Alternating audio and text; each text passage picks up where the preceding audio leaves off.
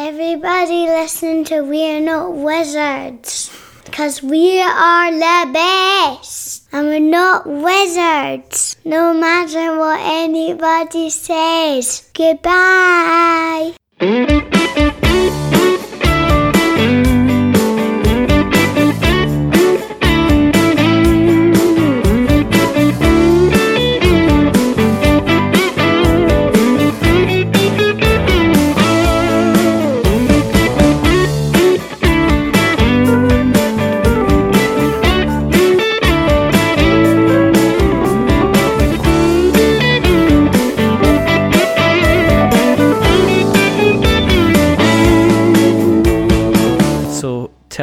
Okay, because we're just diving into this. We'll we'll do an intro at some point. You know, hello, welcome to We're Not Wizards. My name's Richard. I'll be your host for this evening. You join us just in the middle of a stunning revelation one of one of um what uh, the designer's designer, um, a gentleman by the name of Rustan. You might know him better as uh, Rustan Håkansson he has done he's been involved in things like nations nations the dice game tribes dungeon rush warhammer age of sigmar he was you know he's involved in a little bit of that you might know him best Not actually for, the the game Warhammer Age of Sigmar. It's a board game based on that. Uh, otherwise, uh, you might confuse people that I'm a miniatures games designer. no no we're getting right well people might be confused when they think about city skylines and then say oh did he design video does he do video games as well which is clearly not the case Yeah. okay, back to we'll put the board games to one side because that's not important, right? Tell us how you're actually one of the one of the best game designers and well-known game designers is actually Scottish. Because this is a, this is a win. Tell tell us how you're actually Scottish. So uh, the the clan that I'm Yes. part of is uh, Thurban McPhee, and uh, Ooh. th- there was actually uh, a group uh, from the clan who moved to Sweden about hundred years ago, and we have a very active Swedish part of the clan. That's amazing. Is that is that why there's the kind of the slight the slight redness in the in the beard? Is that I don't know. I have not investigated that in detail. I'm claiming that he's one of ours. He's gonna. He's gonna. His name. his name's actually now Russell. That's what we're gonna call you, Russell. um. there is an island called Colonsay to the west of Scotland that is the Yes. traditional home of Yes. the clan.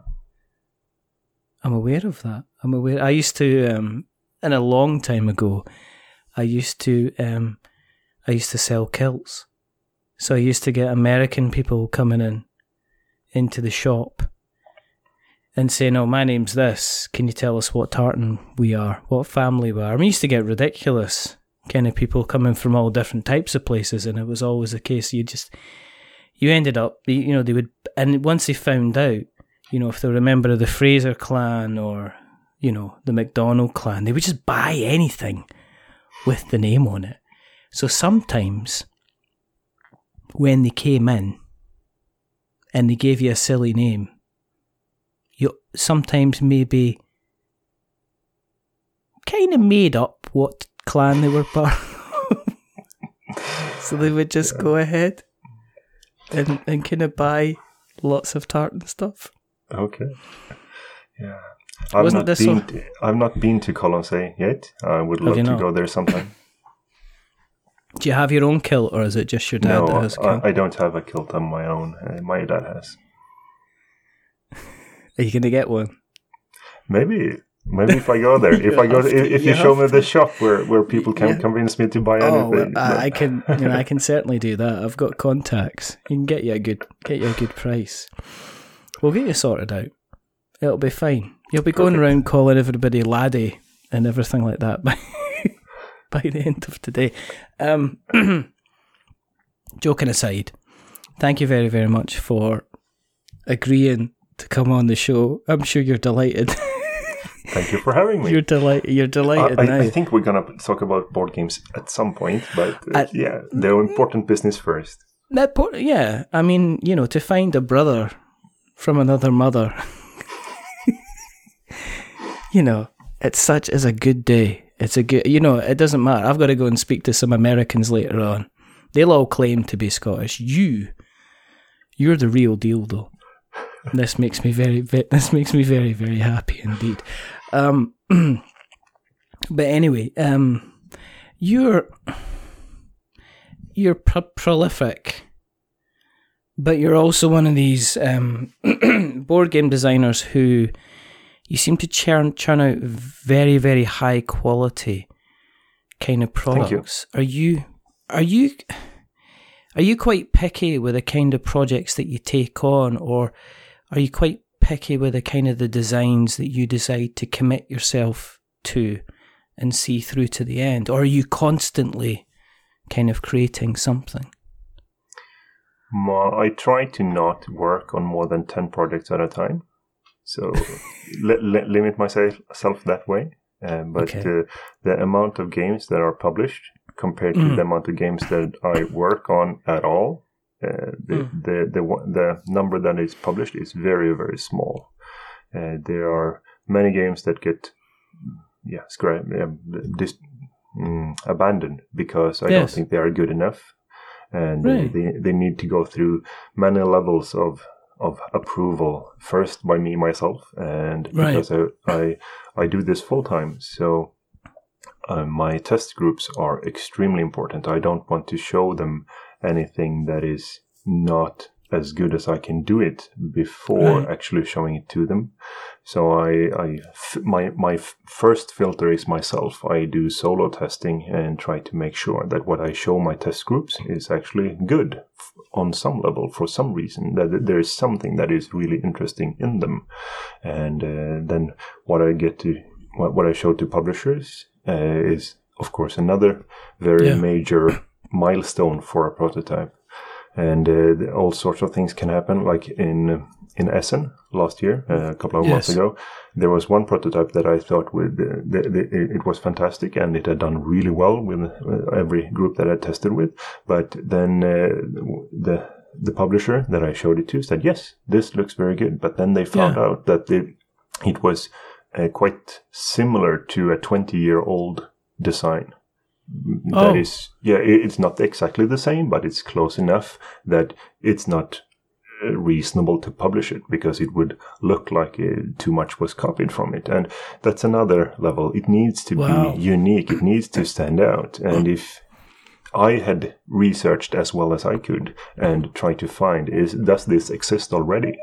And no, I could not find it, but I searched in the wrong way, and uh, someone at that publisher could find that oh yeah this this is kind of similar to this game that already exists, and Yeah. stuff stuff like that can happen. Does that does that I mean because it's there are so many games that are released. I mean, you know, Essen there's like a couple of thousands of games that they've been released. And I've always seen the argument about board games is that it's it's all it's very, very difficult to you can't patent or copyright a mechanic. You know, you can I think some some of the bigger companies like um, Wizards of the Coast they they kind of they kind of copyright the name for a mechanic, so you can't use tapping as a mechanic elsewhere. But you know, the mechanic itself is kind of spread out. Does that mean with so many games being out there, do you think it's more and more difficult to create something that people would say are unique? Yes, of course, and it's Yeah. more difficult, and it's more difficult to stand out in the market, but. Ah. th- there is really no legal limit for Yeah. that publisher to publish the game that I did. It Uh-huh. just that it, it it's better for everyone to release games that are um, more new and stand out more. It's it's better. You don't want to be seen as a copycat as a publisher, and uh, for for a new small publisher, that is a smaller issue. For a bigger publisher, it's a bigger issue. So you Yeah, you Yeah. you want to check as well as you can. Uh, does this exist already? And if you have the choice between two equally good games, that Mhm. what one is more new and the other is more similar to an existing game, then I guess all publishers will choose a game that is more unique and easier, um, more um, really new and different from everything that existed before. And uh, there are so many prototypes around that it's not really a problem for publishers to find something to publish. Yeah. And, uh, it's just a. If you find something that is too close, then most publishers will choose to not publish that one. Yeah, because in, in many ways, um, the kind of the, the board game market seems to been more divided. You get the Kickstarter board game, hmm which is generally almost to the point of absolute completion. Whereas I know of people who are just who are on the, the kind of the they're into the published market and for them to have like a board game develop, they don't really need to go to having it fully finished or fully presented as long as the mechanics are there, as long as the idea is portrayed well enough. Then a publisher a publisher, let's face it, nine times out of ten, if you go along with fully produced art, they're likely to say, Well, I'm going to change the art anyway. I'm going to bring in an artist. I want to change the cards. They're going to kind of change the components, which makes things kind of kind of interesting. Have you um you mentioned that example of having to to scrap the one you took to to Essen. Do you think that becomes does that mean you've got to keep an eye on kind of what's out there constantly because because developing a game it's not just a two month process i mean it can be anything from you know eight months to three or four years depending on how long you've had it how do you or have six to years for nations. well i i didn't want to to say what what were you doing during that time i mean goodness sake um but no at the same time do you have to keep your ear to the ground to know what kind of like the current trends are are you almost kind of There having sev- to several second parts guess to this. Yeah, Yeah. The, the, one part is uh, as a professional in the business, you Yeah. need to know about the most important releases that are coming out as they are coming out because Mhm. you will discuss them with publishers. And you need to know about specific parts. And during development, publishers will ask you, "How about something similar to this from that Yeah. game?" And Okay. you, if you know about most of the things, then it's fine. But uh, you, you don't need to know about exactly everything, and you can check it up. But Yeah. the discussions will be hard. It will be slow, and you will not really be a professional if you have no idea about any of the most important games that have been released. okay And that is one level. Another level is when I'm starting on a project, I try to research it in a efficient manner as possible because if I spend a lot of time researching, uh, I I don't spend that time on developing or working on other parts, but I so, so I, I want to put a reasonable effort into sh- uh, checking does something similar to this exist, and if it's really easy to find it, I would be stupid to show it to a publisher uh, because yeah okay they they search for two three minutes and then find something that is the same thing the Yeah, same yeah, core yeah. concept and then i've just been stupid to spend all my time on, on on that project and the further the project goes the more i will try to find does this already exist but it is different from the other conversation about keeping up with new things and the new releases that are coming out they uh, I want to look at them to see where, where is the market headed,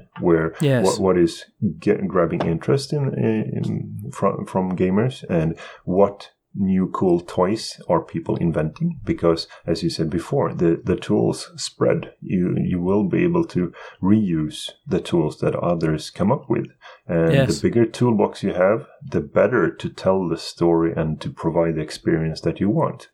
But for me, the focus is not on the uh, mechanics of a game. I want to have a core concept, a core idea of what is the experience I want to provide here and what is the best well way to provide that experience and what tools can I use from everything that I know about and what can I invent to really match this in the best way. Like for City Skylines, th- Yes. it was a new type of game in some ways, in that it it's a cooperative city building game that is more of a sandbox style experience. And that was done to match the computer game as closely as possible. And as far as I'm aware, nothing really close to that experience existed before. And uh, I've been asked before, like, this is so strange. I, I, I, play this and it does not behave as I, I expect. And yeah. it is, it takes a bit of time to get used to because it's not what you think it will be. And uh, for some, it's good. For some, it's bad. Many people want something that is similar to what they already know, just in a new package.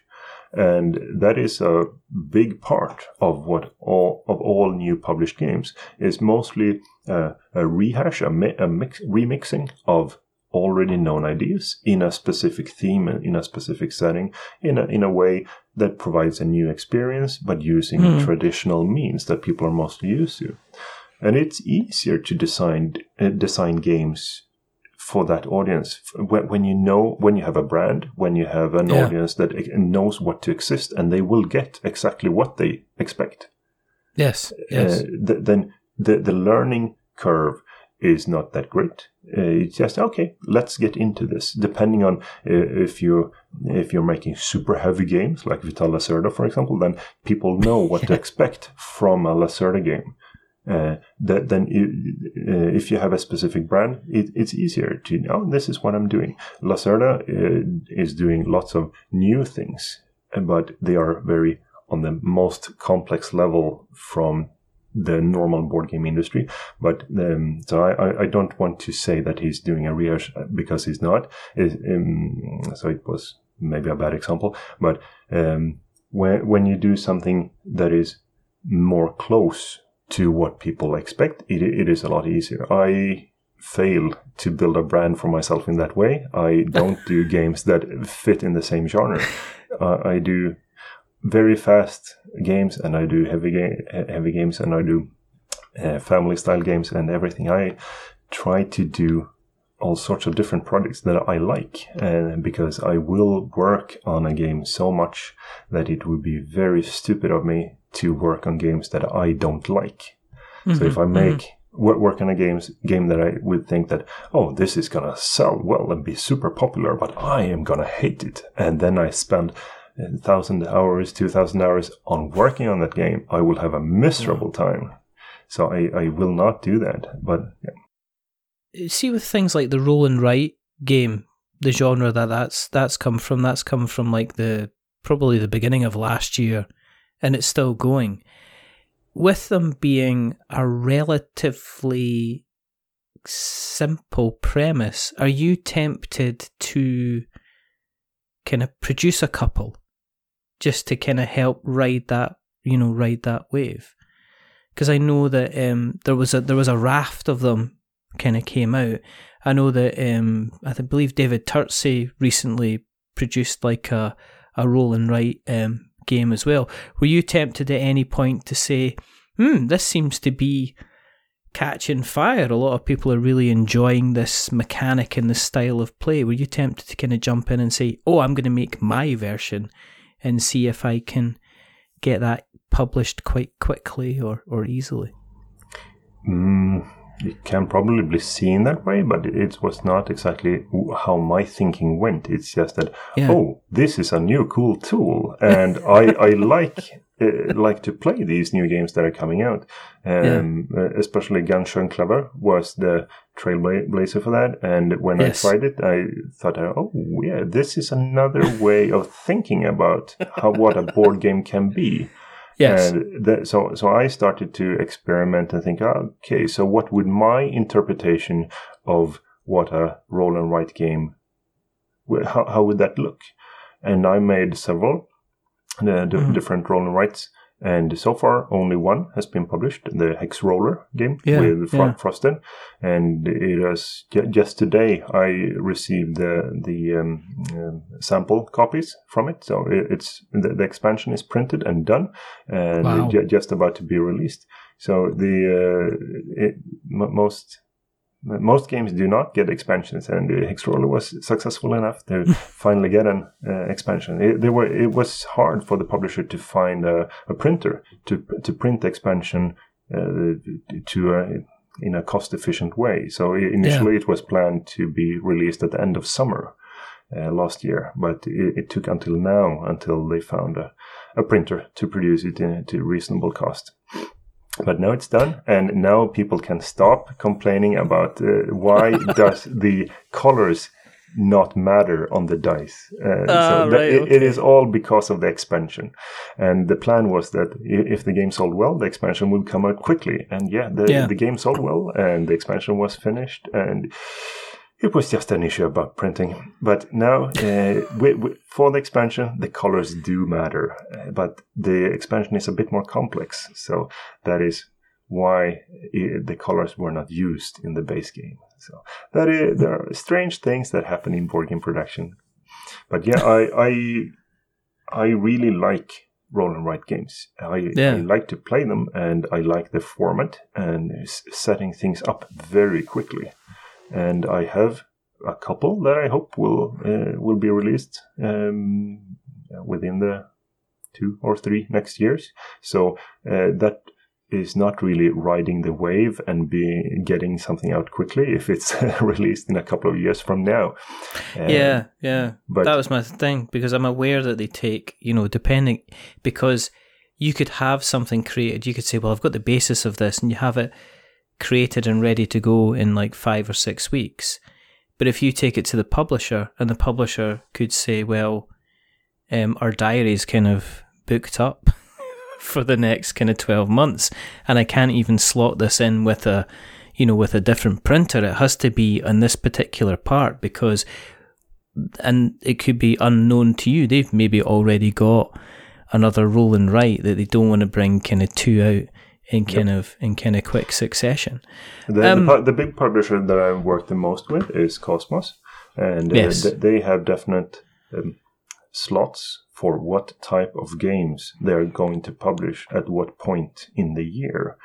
So, so they have specific box formats for specific audiences, and they are going to release this and this and this for this half of the year, and this and this and this for this half of the of the year. And if they find something that is better or more time um, limited and needs to come out in a, at a certain point, they will push other things to make space for that. So even if you have a spot and the game is going to be released, it might get pushed anyway later. And if you're unlucky, it can be pu- pushed for several years. Yeah, yeah, yeah. But How do you um how do you stay excited in the hobby? I mean, you say you know this is something that you do full full time. So do you what's your work ethic like? Do you just say, okay, here's my bottles of water on one side, here's my snacks and fruit on the other, and you just lock yourself into a room and you don't come out until it's finished? Or are you do you kind of kind of jump do you kind of jump in, take a bite, jump out again? I've tried to be in crunch mode, and it's super inefficient. To Right. ri- need to finish something and be done in that way. And especially the last spring, there was a game that I worked on in crunch mode for three years.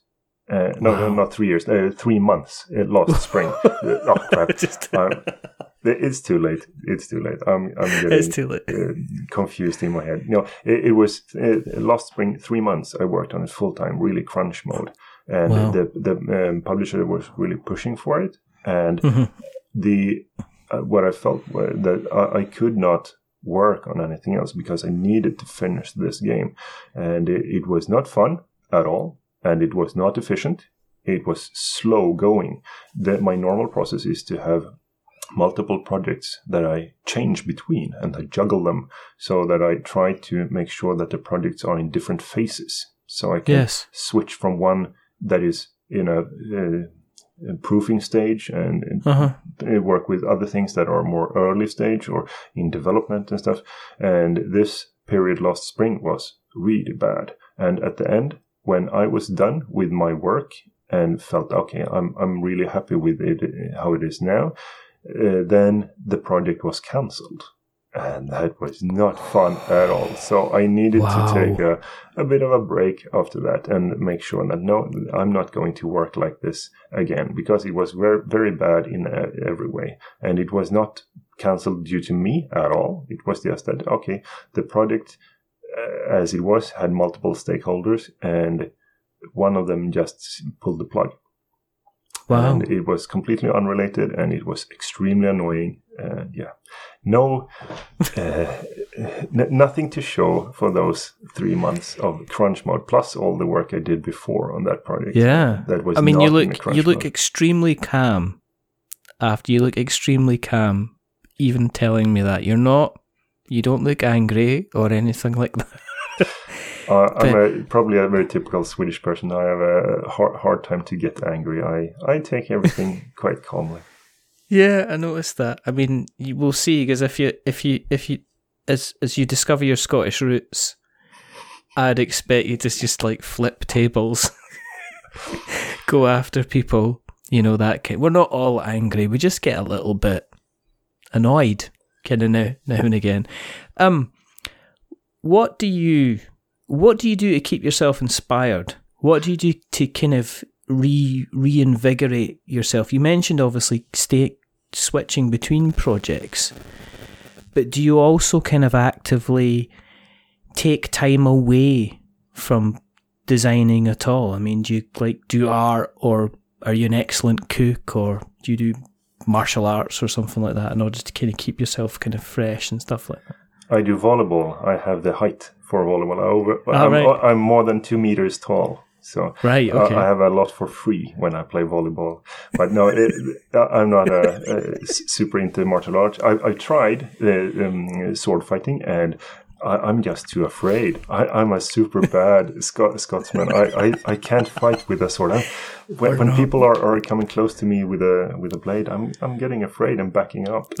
So I'd just like to point out that um, in the film Braveheart, um, Mel Gibson was Australian. Um, so, you know, he was an angry Australian guy with an with a sword, um, not an angry kind of. That was Highland. Even if you go to Highlander, that was Christophe Lambert. He wasn't Scottish either. So this whole thing about us being angry with swords, I, I wouldn't want to really be in true. any of those films anyway. not Uh, you know Rob Roy. That was played by Liam Neeson. He's I- he's he's from Ireland. He's not Scottish either. So there's a little there's a little bit of a So we need more Scot- Scottish actors with swords to see how they really behave. Yeah, yes. That's what that's what we that's what we need to be an awful lot. Um, the the areas that are are easiest to go to Mm. to get inspiration for me is uh, computer games and books like normal uh, fiction books. Mhm. But uh, the computer games are very close in, in getting inspiration, and uh, you can see that in in the city skylines. But uh, the other uh, other games can really help to provide imagination as well. And uh, if, if you compare playing a board game that someone else made and porting uh, and using those tools directly, it is going to be close in some way. But if you look at a computer game and think about, okay, th- this is a new cool thing that they have done in the computer game. How would I go about doing the same thing as a board game? It will translate and be different, and it will not be mm, just something that someone else came up with. It, it, it's more likely that you will do something new. And there are so many computer games coming out, even more than board games, and they are so easy to test. So my, my Steam account is kind of full. I have a lot of games that, that I try, and my normal operation, normal way to play computer games is I play maybe 15 minutes, half an hour until I hmm. think I have seen the major things that I've done and explored as much as I want to, and then I feel like okay, I understand this, and I don't really Yeah. enjoy playing through that much, but I test a lot of computer games and see what have they done here and how is the um, uh, how is the industry for computer games going forward and uh, how can I think about this in board game terms, and then once in a while you come up on a uh, a title that is very interesting, and then I, I played that a lot. Like uh, uh, one type of game that I really enjoy is the FTL, um, Fast and Yes. Right, uh, and it's Yeah. very similar to board games in many ways. And Yeah, uh, yeah. the uh, follow up from from the same studio, the Into the Breach, it's also very very nice. Into the Breach is on the Switch console, I think. Is the is it the isometric Yeah, kind but, of but? I I only play on on PC on Steam. Yeah. So uh, I, I played it on Steam, so it's definitely available for that. um, but and also more recently the um, oh, Slay the Spire. Uh, I know many Oh, yeah, yeah, board, yeah, board game players really like that. Uh. It's a very interesting mix of card game and computer game, and uh, they are using lots of traditional board game tools in an, mm, a different way. And Mhm, I really mhm. recommend any uh, anyone interested in in collectible, not not collectible, but um, deck building games, uh, even if they normally don't play uh, computer games, to try that out because it's really well made. What's What's interesting about um, Slay the Spire is that there doesn't seem to be like a mobile phone version of it. It's so coming in out. its in its place at the moment, there are literally there's I've seen literally hundreds of clones Mm. of a very very similar game, and there's some very very um there's some very very good deck builder games on the mobile. I think um, one of them is at Solitarica. hmm Oh, um, not I tried think- anything like that. Um, and you basically you're you're not kind of deck building, but you're pay, playing like a game of solitaire, where you're trying to get the numbers in ascending order to, in order to create effects, and it's really really kind of good. It's really really good fun, and I'm enjoying that. I'm enjoying that quite a bit. I'd love to see Slay the Spire because I yes, while I've got my PC, I don't actively play my Steam, the Steam account. It is again, it's another game that for that is on the Nintendo Switch. I, I saw an interview um, with the designers, and they said that they designed the game already from the start to be playable f- on a mobile. Wow. So they, they are porting it, and it's ongoing. I have no idea when it's going to be finished, but they have said in Uh-huh. in an interview I saw that they are working on it. That'd be cool because I'd love to. I'd love to just play it because everybody, both people I know that play video games and people I know that play a lot of card games, talk about it. Talk about it kind of all the time. Um, in terms of yourself, kind of, if you were to partner up with a developer, designer, what would your ideal kind of dream team kind of be? Who would you most been- like to work with? I've actually been talking to a couple of people about doing uh, collaborations, and the kind of work that I'm worst at is um, uh, writing story and making really a, mm, lo- lo- lots of engaging words, and that that is. That, that is not my strong suit, and uh, Yeah. that, that would be a good partnership for me. I uh, I'm good at write, making things clear. I mm-hmm. really don't like when you need to constantly refer to the rule book, and if you put away the game for a couple of months, it's hard to get into again. It- Yeah. The the way the game works should s- support the rules and should help mm-hmm. you to remember the rules, and the rules should be clear and intuitive after you've learned them. Sure, they can be weird at first. You see, okay, the, why is this different from how it works in other games? Yeah, that, it, it, that's acceptable. But once you've seen that work in, uh, and done those moves a couple of times, they should stick. And the easier and faster the game is, then the more pronounced that should be. But uh, even for medium medium difficulty games, then I like games where you don't need to refer to the rulebook. And like for for nations, people don't look at uh, look in the rules to find all the exceptions constantly because there are none. They, it should really be possible to play that without going through the rulebook. And for the first couple of games, there is a lot mm-hmm. of learn, and the learning curve is very long. So a person who played it three times will always beat a person who played it for the first time if you don't use the difficulty uh, system. And the same thing, a person who played it 10 times will always beat a person who played it three times. And the same uh, thing, but oh in longer steps, a person who played it 50 times will always beat someone who played it 10 times. There is a lot to learn. And that's why we did the difficulty system. You should absolutely use it. And I, uh, I'm happy that um, pe- people seem to do it.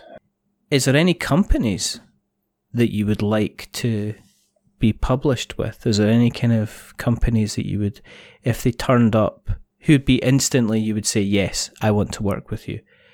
If they came, if they came along, saw a game that you had designed and liked it, that you would instantly say, Yes, please, I want to work with you?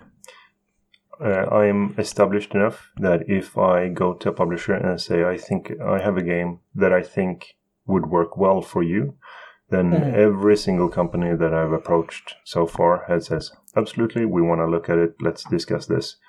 Uh, so it, for new designers, it's very hard to get yeah. Uh, get in touch with many publishers.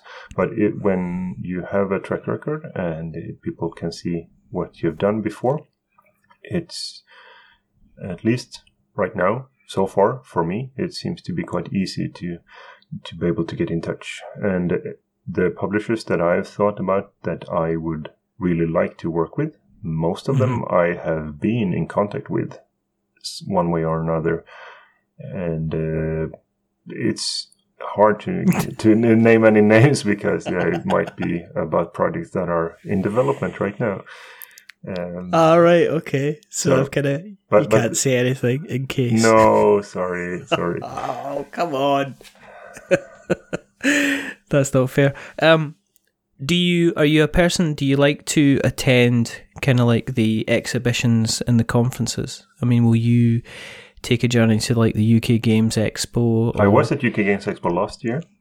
Okay, are you going again? No, uh, I um, I try to visit different exhibition, exhibitions and mm-hmm. conventions, mm-hmm. and there are so many interesting ones that I like to go to. Like I was at Nuremberg last year. I am. Yeah. I was not there this weekend, and uh, I, I, always go to Essen. I've gone to Essen 14 times in a row now. Wow. Uh, so that is the main place where you can meet almost everyone in the business. And yeah, as, yeah. as a full time designer, you absolutely need to be there.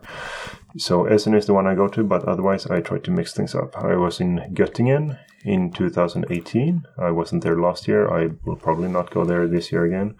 Uh, mm-hmm. This year I'm going to Nordsken, uh, a, a, mainly computer game related conference in the northern part of, of Sweden. I'm going yeah. to to um, uh, have a um, yeah be, be, on stage and do some stuff f- for them, especially with uh, regarding crossover computer games and board games and stuff. Wow! Uh, and the, it's it's nice to help in every way I can uh, for the local Swedish market because we are quite behind, even if we compare to our immediate neighbors. Uh, yeah. Finland is quite advanced compared to us, and Denmark is more um, towards being a, a, good board game country as well. Sweden is backwards. We are starting to change a bit, but uh, the mainstream market is so far behind. So yeah. the uh, the the only industry award about a board family board game of the year.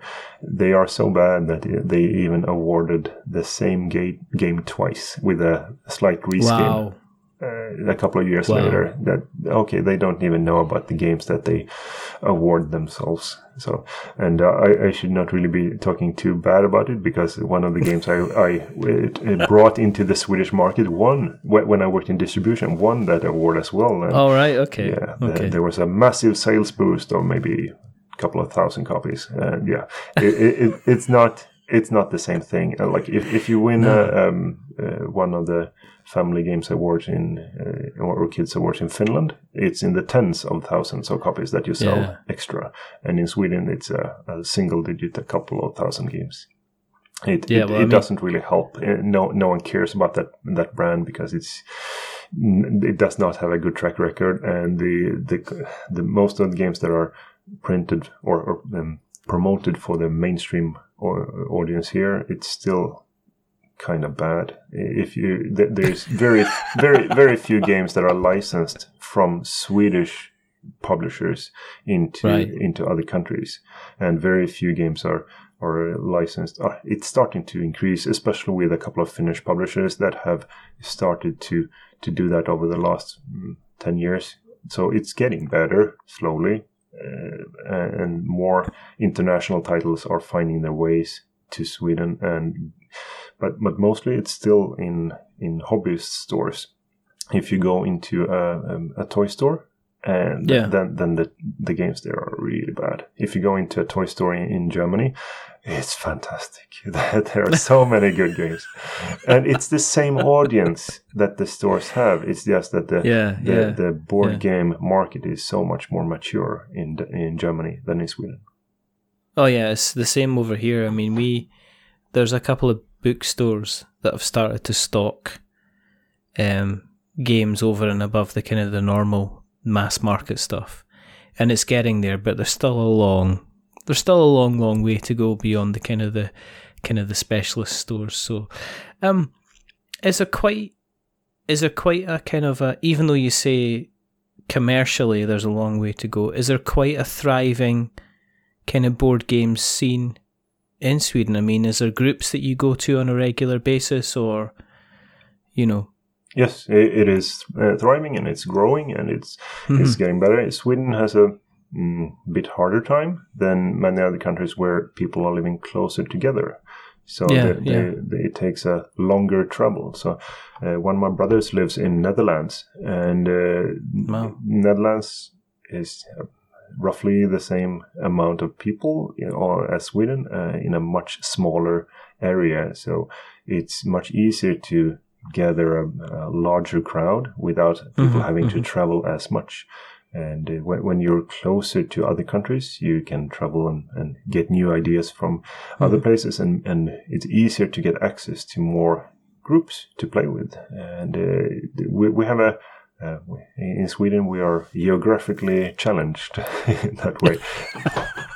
Uh, but there are groups. There are groups in Gothenburg. There are groups in Stockholm. There are groups in in Malmö. Uh, Yeah. They're very closely connected to Copenhagen, and th- those are the major areas. But they are mm, uh, weaker, I think, than in other countries. Like the the the scene for game designers in, in Copenhagen, for example, is fantastic. There are m- many active designers there, and the, the amount of testers that they can have access to is a lot bigger than any, Uh-huh. anything I know of in Sweden.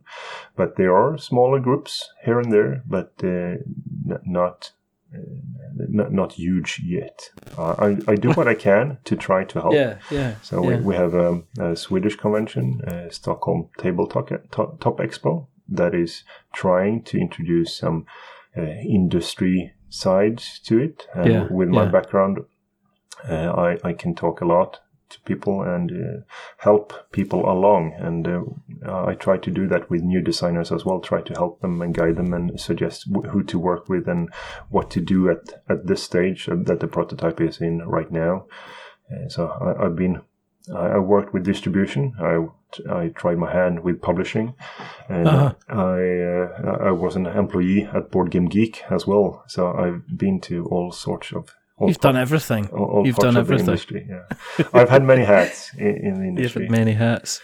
Um, if people have listened along tonight and they would like to keep an eye on you, where do you exist on Board- the internet webs? Where Board, can we Board Game find Geek you? is the best. So if you subscribe to me on Board Game Geek, or if you want to talk to me, the easiest way to find me is just click on one of my games and uh, Mm-hmm. look, click at the designer there, and you will find a way to send me a geek mail. And lots of people do uh, every week, and we'll get lots of mail through there from people either talking about games that I've designed or just Mhm. ask about anything that uh, that come to mind. And I, I get lots of of discussions with publishers and other people in the industry there as well. So the easiest way but for sure for me uh, is Board Game Geek. I have Twitter account uh, and stuff like that as well, but I, I use that mainly to to talk to others who have Twitter accounts as well. I I don't post a lot of stuff every day there, so Yeah. you, you can find that through Board Game Geek as well. But yeah, look at one of my games on on Board Game Geek, and you will find how to contact me. Look at one of the games, but also buy it. I would be very happy if you As try- well. play play, play games Don't just look. done. So. Press the button, buy the game, play the game, say something nice about the game. I think that's that's the important thing. if someone is interested in roll and write games, then uh, the easiest way to test my hex roller is through the app. The, it exists Mhm. both for Android and, and iOS, and it's a very nice implementation. And it's uh, I, I, I think it's getting the expansion for free uh, as well uh, in, it, and it's just about to be released. And uh, the Nations Dice game exists on, on several websites to to play Yeah. test uh, to, to play for free as well. And if you like that, then uh, you, you should uh, should get the board game version too, because the, I don't think the expansion for no the unrest expansion for Nations Dice game does not exist digitally yet. And uh, So you go. if you have played uh, it. Nations Dice game, then you should definitely play with the Unrest expansion. If you're really a gamer, it, it it transforms what is mostly a family game into more of a gamer's game. So there you go. You've heard it here first. There you go. And what we'll do is we'll make sure we put all the links in the show notes Fantastic. so that we've got notes to show. Um, Click on those links. click on, click on. We want to see those fingers. Click on those links. Do you actually click see the those- fingers when someone is clicking on it? That is impressive technology. It's the type of technology we've got here. It's very, very impressive. Um, if you want to keep an eye on what we're up to, go to the internet webs, search for We're Not Wizards, and you'll find us. and if you like what you've listened to tonight, tell someone else. And if you like us a lot, go to Apple Podcasts and give us a rating or a review. And uh, don't give us 10 stars because it makes us big headed. But don't give us one star because it makes us cry. Give us something in the middle like a five, because it's average, and we're just a little bit average. But the person who's not been average tonight is the rather fun, wonderful, the rather fantastic Rustan Håkansson. Thank you very, very much for coming on, sir. Thanks for having me. I really, really appreciate it. There is only um, there's two more things to do. The first thing is to remember that we're many things, but we're not wizards. Are we wizards, Rustan? No. Yes. Can you say that in Swedish? Can you say you're not a wizard in Swedish? Vi är inte trollkarlar. There you go. Fantastic. And the second thing is to say goodbye. So it's a goodbye from Rustan. Say goodbye, Rustan. Hey, då! and it's a goodbye from me. Remember, stay safe, roll sixes, make something awful. But until the next time, hey do. Hey, då!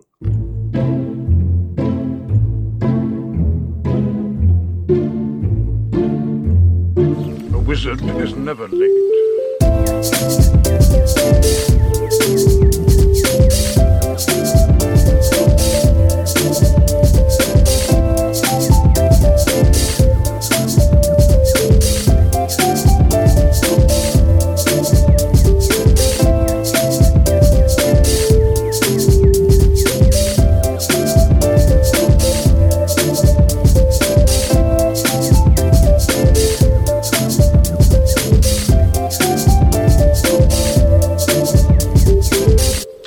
he early. He arrives precisely when he means to.